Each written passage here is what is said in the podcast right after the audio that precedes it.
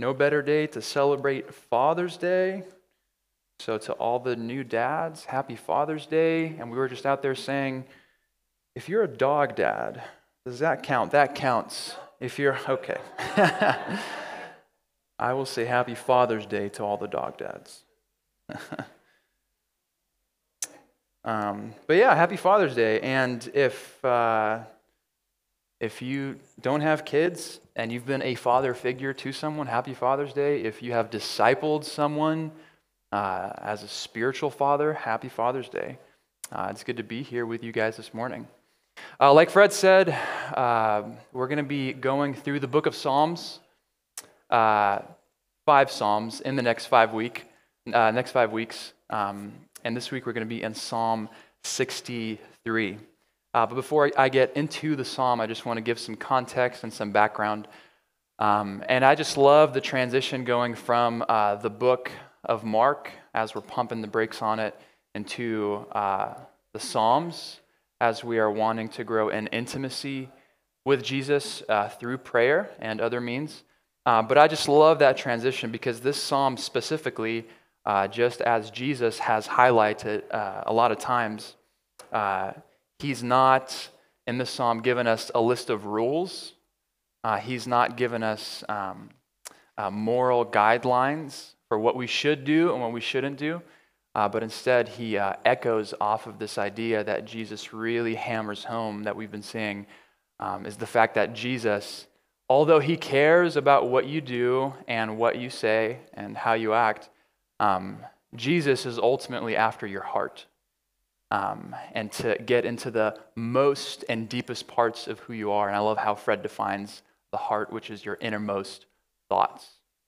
So we're going to see that in the psalm. Again, we're not going to see a rule book. We're going to see uh, a man, David, who is the writer of the psalm, and we're going to get a little bit of context into um, what he's going through and what place that it is that he's writing this from, and really see David's heart. What is David's heart? As he's writing this. Um, so before we get into it, uh, there's a couple of possibilities in Psalm 63 um, for the context that David's in, for what is happening in his life right now. And I want to give you both options that we know of, and I'm going to stick with the first one because I think it's the first one, but you can make up your mind.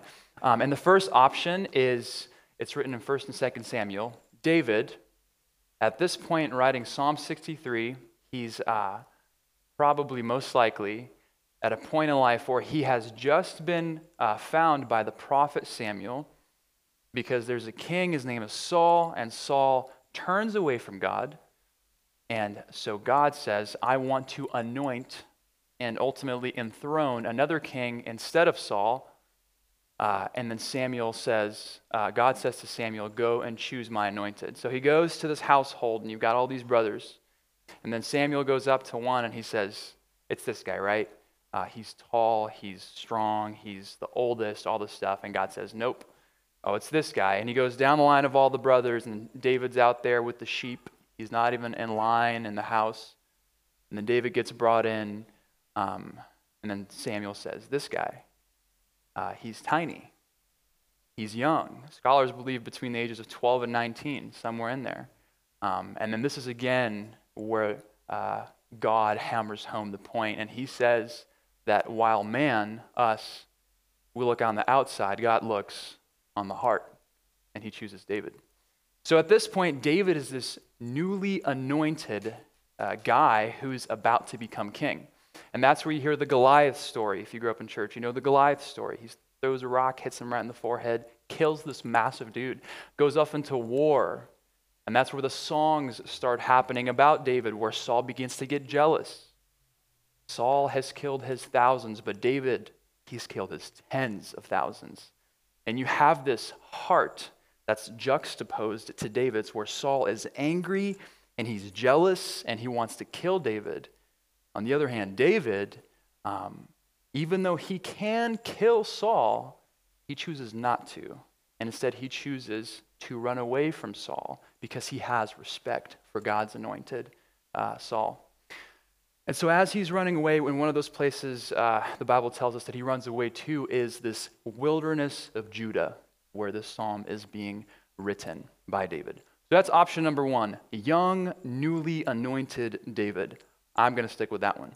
Uh, option number two is not young David. This is now old David. So this is David that has been enthroned. He's been king for a while. He's gone through the whole uh, fiasco with Bathsheba. He's repented of his sin. He has now had sons, and one of his sons, named Absalom, is now grown. So at this point, David's probably like 50, 60, maybe 70. He's not, you know, a 15, 16 year old kid. And at this point, whereas before Saul was chasing him, a father like figure, now you have his own son, Absalom, uh, chasing David, his own father. And again, same thing as with Saul. Even though he has the opportunity uh, to kill his son for defying the king, he doesn't. And instead, he chooses to uh, flee from his son and he goes into the wilderness of Judah. So, in both cases, you have David being unjustifiably pursued, and then in both cases, he chooses to show love, which is an outflow of his heart, and he goes into the wilderness of Judah. For the sake of uh, following track, I'm going to choose the first option. This is young, newly anointed uh, David. Um, and I've got my reasons through my research to land on that, but I'm not going to get into that.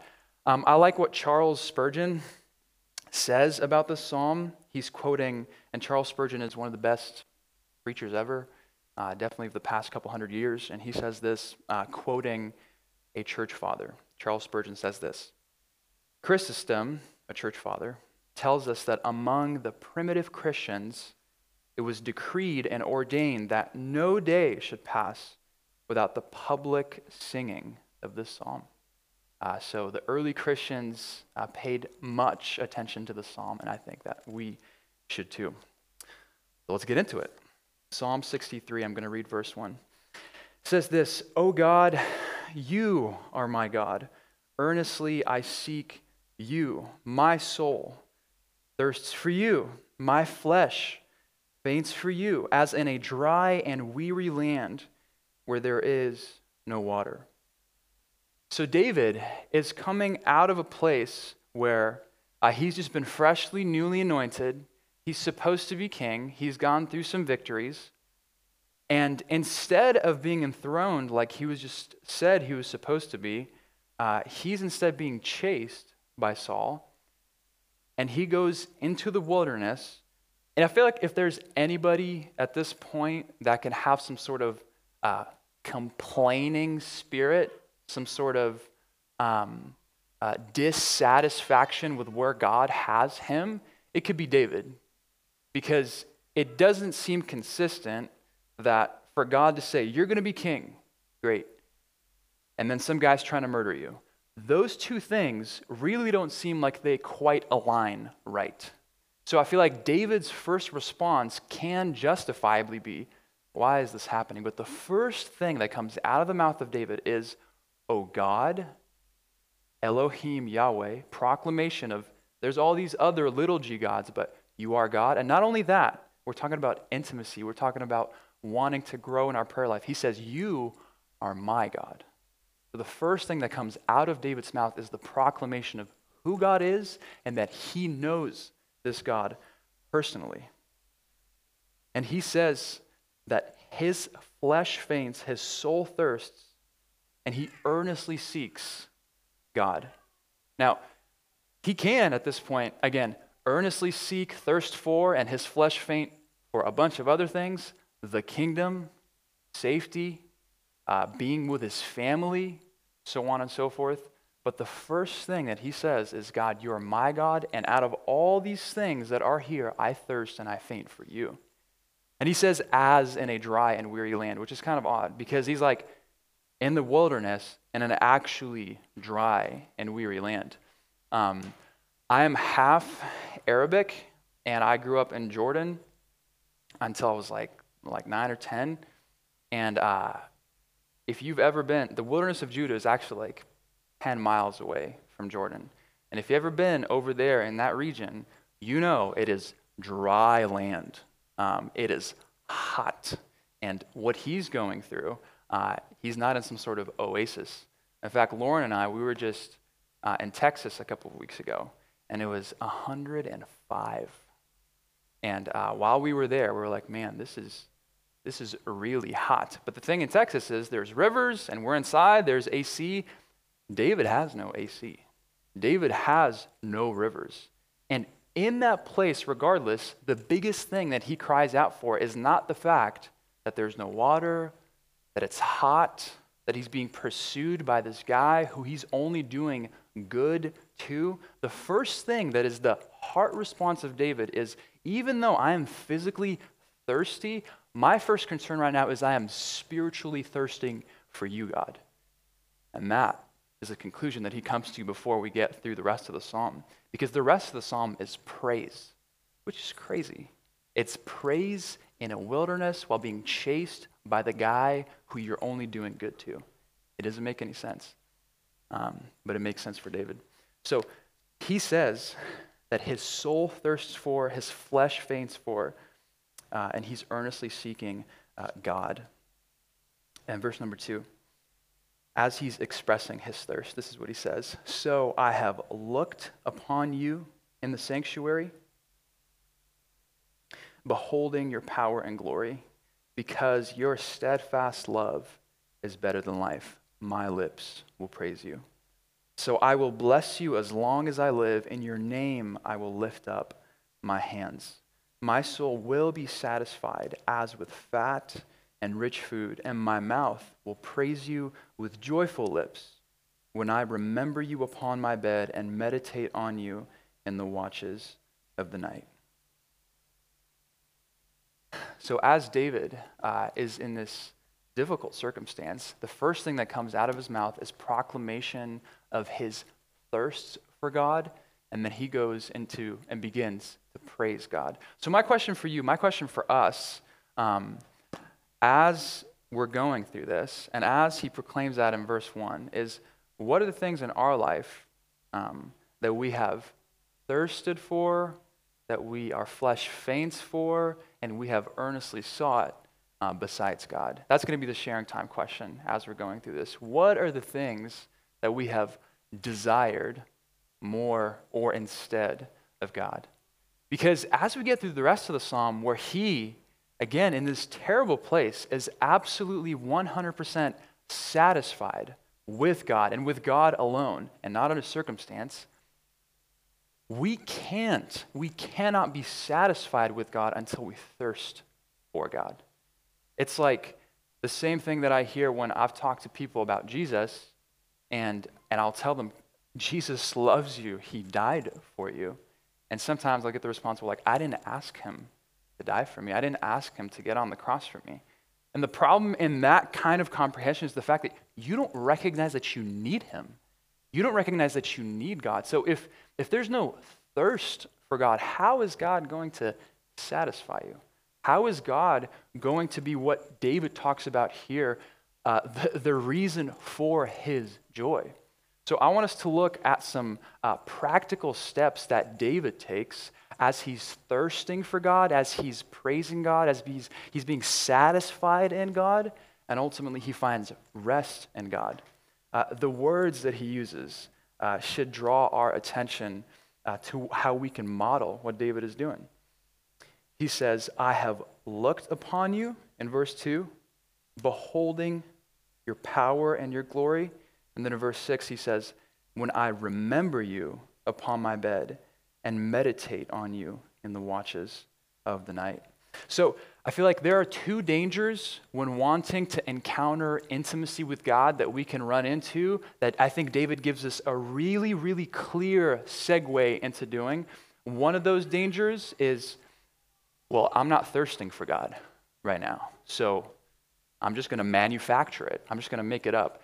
Here I am, I'm thirsting for you. And it's like this fake response where maybe you could fake out the people that are around you, and you could even maybe fake out yourself uh, but you can't fake out God. God knows your heart. He knows what's here. And He knows that David is thoroughly and wholeheartedly after him. And so, this idea of manufacturing thirst, uh, that's something that we need to toss. Uh, the other extreme, I think, though, is to just to sit there and say, uh, when I'm ready, I will start to thirst for God and then be satisfied in Him. I think if that's the approach, to be honest, I think that's never going to happen. Um, because in the verses it says to earnestly seek the words that he tells us, behold, meditate. Uh, so he gives us clear uh, points. But I think uh, the key here and how we connect uh, our thirst for God and our satisfaction in him is uh, what David is kind of touching on just a little bit. And he, uh, he mentions it um, in, verse, in verse 2. He says, So I have looked upon you in the sanctuary, beholding your power and glory. So, David, Old Testament, they have a tabernacle, they have uh, a sanctuary, and that's where, the that's where the presence of God is. The presence of God cannot, under the Old Covenant, be outside of there. That's why when they're walking through the wilderness, they have to carry, kind of weird, they have to carry God with them. But that's where the presence of God was. And so here he's doing something that's kind of odd because he's not in Jerusalem. He's outside of Jerusalem. He's in the wilderness. And as he's in the wilderness, under this old covenant, he's saying, As I have done in the sanctuary, so I will do out here in the wilderness, and I will look and I will behold you. David's doing that without the new covenant, and he's foreshadowing what Christ has given us and Jesus said that when he leaves, he's not going to leave us as orphans, but he's going to give us the Holy Spirit, as Samson talked about, being born of spirit. And so, as followers of Jesus today, uh, the Bible says in the New Testament that the sanctuary, the temple, we are the temple, and the Holy Spirit resides in us. So, for us to look, to behold, to meditate on God, this Sunday, this is great. I love church. But the fact is, we get an opportunity wherever we are, wherever the Holy Spirit inside of you now goes, to behold God, to look on Him, and to be satisfied in Him, just as David was in the wilderness outside of Jerusalem. And how much more true is that for us today? A million times more true. So David gives us an insight of what does it look like to actually do this? And he gives us those words. He gives us those practical words uh, for adoration and praise and satisfaction in Him. He does this again. I just want to look at the attitude of David as he's doing this. When again, when anybody can be dissatisfied and, and start to complain, it could be him, again, being chased down by this king who wants to murder you. And uh, he says he says a couple things that, that we can miss in the English that's covenant language. At the bottom of verse 1, he says, As a dry and weary land where there is no water. Uh, in Genesis, uh, there are a couple of promises given uh, to mankind and to Abraham, talking about rich land and that land being filled with goodness, water. And here, David, he has received a promise from God that you are going to be king no doubt, you are going to be king. And so he is showing us into his heart the fact that God said, This is how it's going to be. It's going to be a rich and plentiful and water filled land, and I'm going to be king. king. When in reality, right now, I'm in a desert, I am not king. And so what he's saying is, I have not seen the fulfillment of those promises being brought into play. And as he's seeing all of that, the reason uh, the bedrock behind his praise. As he looks on those unfulfilled promises, he, he bets his life uh, on verse 3. He says, Out of all of this, he says, I'm going to behold you, I'm going to praise you. Why? The question is why, and here's the answer. Verse 3 Because your steadfast love is better than life. So, life right now uh, is not the best. Life right now is kind of sucky. Life right now is not seeing the fulfillment of those promises that God has given, but because He knows that God's love is not like the love of the people that are back in Jerusalem, that maybe even so good, it's not God's steadfast, unfailing love. Because He can look back and say, man, I miss uh, my brothers or my parents or the people who are with me, and even the men that are out there with him in the wilderness. But that love, however good that it is, and that much that it is a blessing from God, is not even close to the steadfast love that he receives from God. That's why he can say it's better than life itself. So, as David is meditating, as he's praising, as he's being satisfied in God, the, the reason behind why he's able to do this is because God is faithful and God is the one who's able to fulfill his promises. So even though he's not king yet, even though he's out in the wilderness, even though he's being chased by Saul, wanting uh, to, be, to be killed, he's still looking at all those covenants who have yet to be fulfilled, and he knows one thing. He knows that God is faithful and God will uh, complete the work that He has started. Uh, my question for you, as we uh, think about uh, verse 1, what are the things that we have thirsted, uh, sought after, yearned for besides God? Uh, because those things ultimately don't lead to lasting satisfaction, it's all temporary. and in that, um, what are uh, what are the things that God has promised us as followers of Jesus that we have not yet seen uh, completely fulfilled. We, c- we can really come alongside David and every Christian that's ever lived uh, to put on uh, that perspective because the promises that we as Christians have been given is that there will be an end to sin. Uh, I will never have road rage in heaven. that there will be an end uh, to all sickness and disease. There won't be COVID in heaven.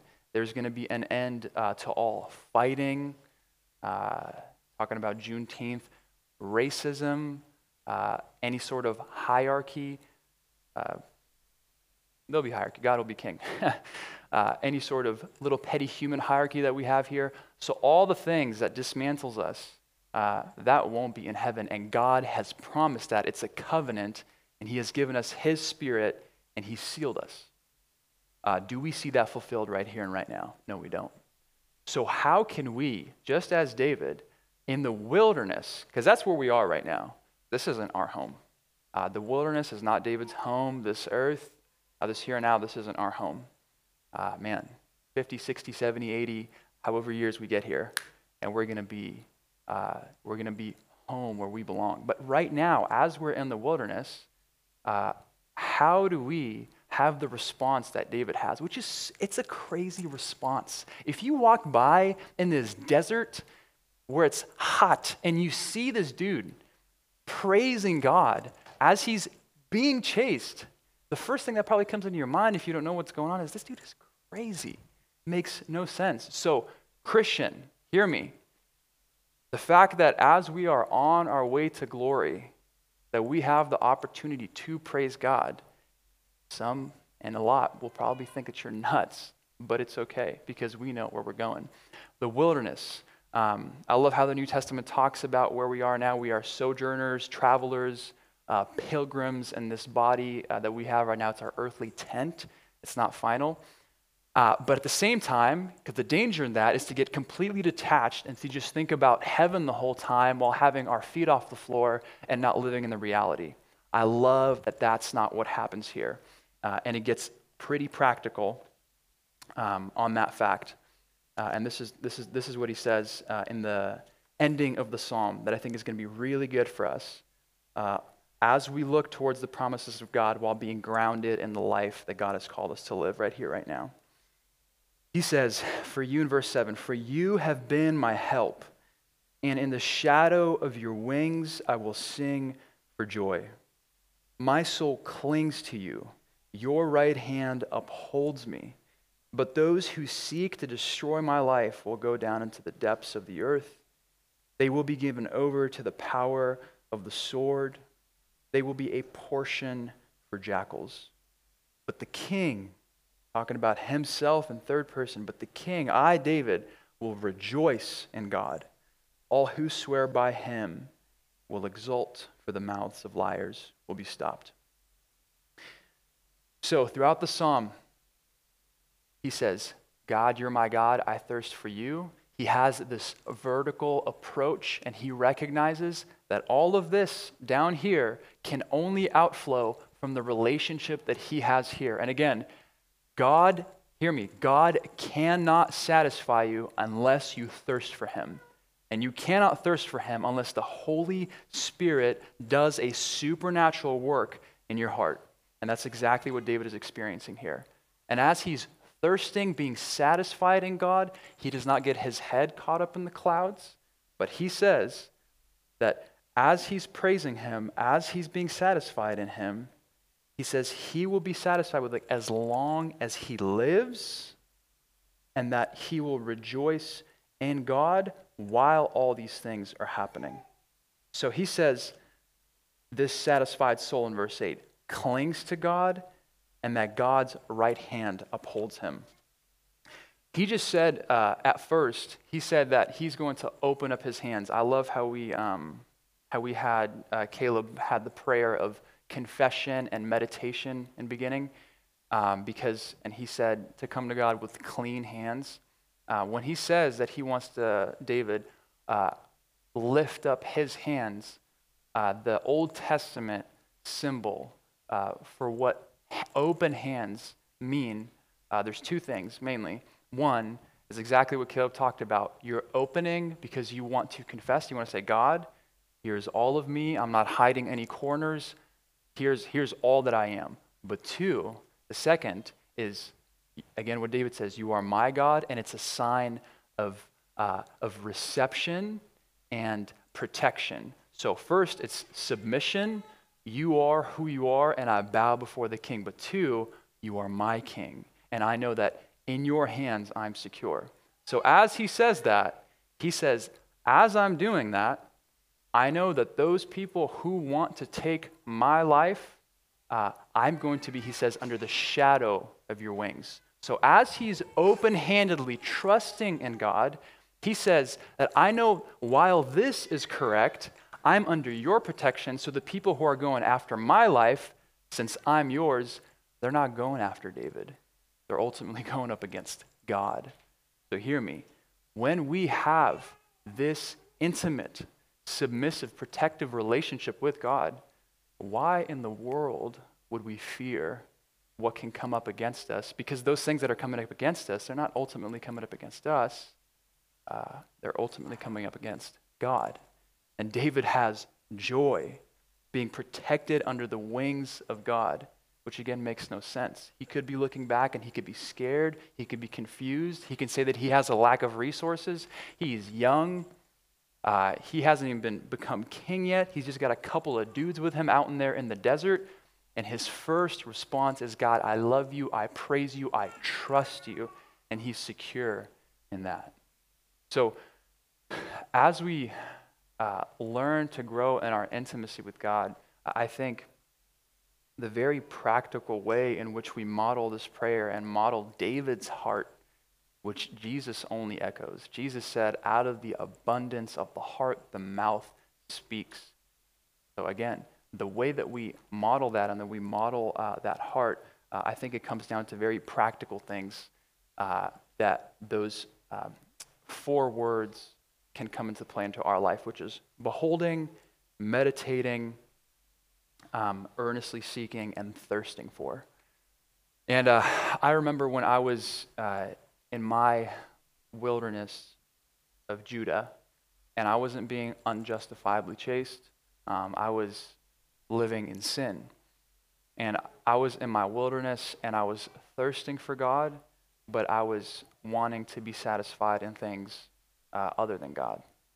And I remember when I first finally uh, entered into the supernatural relationship with the Holy Spirit through His Word. And uh, if you if you've tried to get over your sin, by the way, on your own efforts, uh, I hope you don't keep taking too long to realize that you can't do it. Uh, you'll never be able to do it. Let me tell you from experience, it can't be done. It's impossible. Uh, you're fighting against your flesh, uh, the world, and Satan. So good luck with that. Uh, you're not going to be able to do it. When you encounter the power of the Holy Spirit as revealed through the Word of God, and you are in intimate relationship with Him, I remember I stopped trying to fight my sin and I just started to be satisfied in God.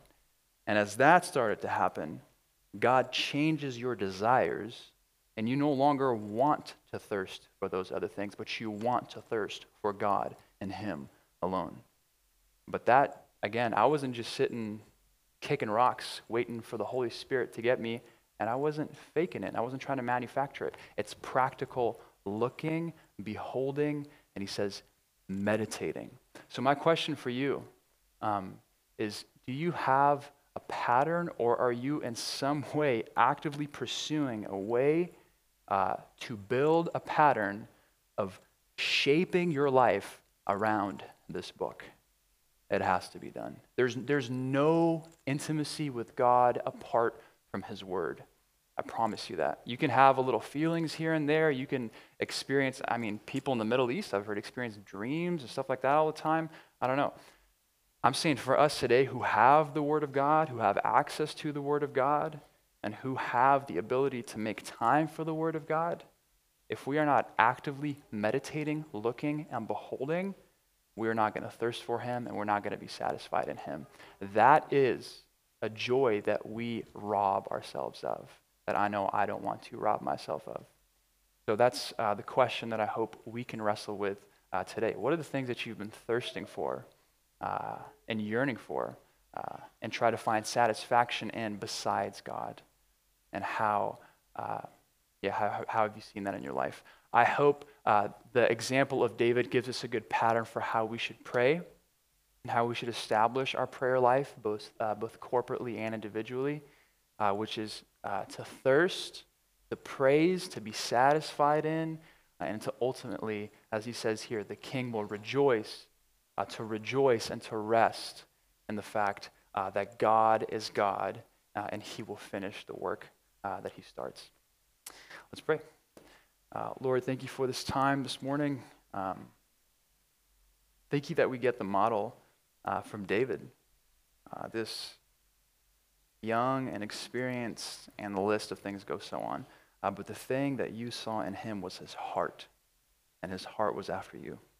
Um, so would you give us a heart like David's? Would all the things that we uh, thirst for, ultimately uh, are concerned about, ultimately just just absolutely fade in comparison to you?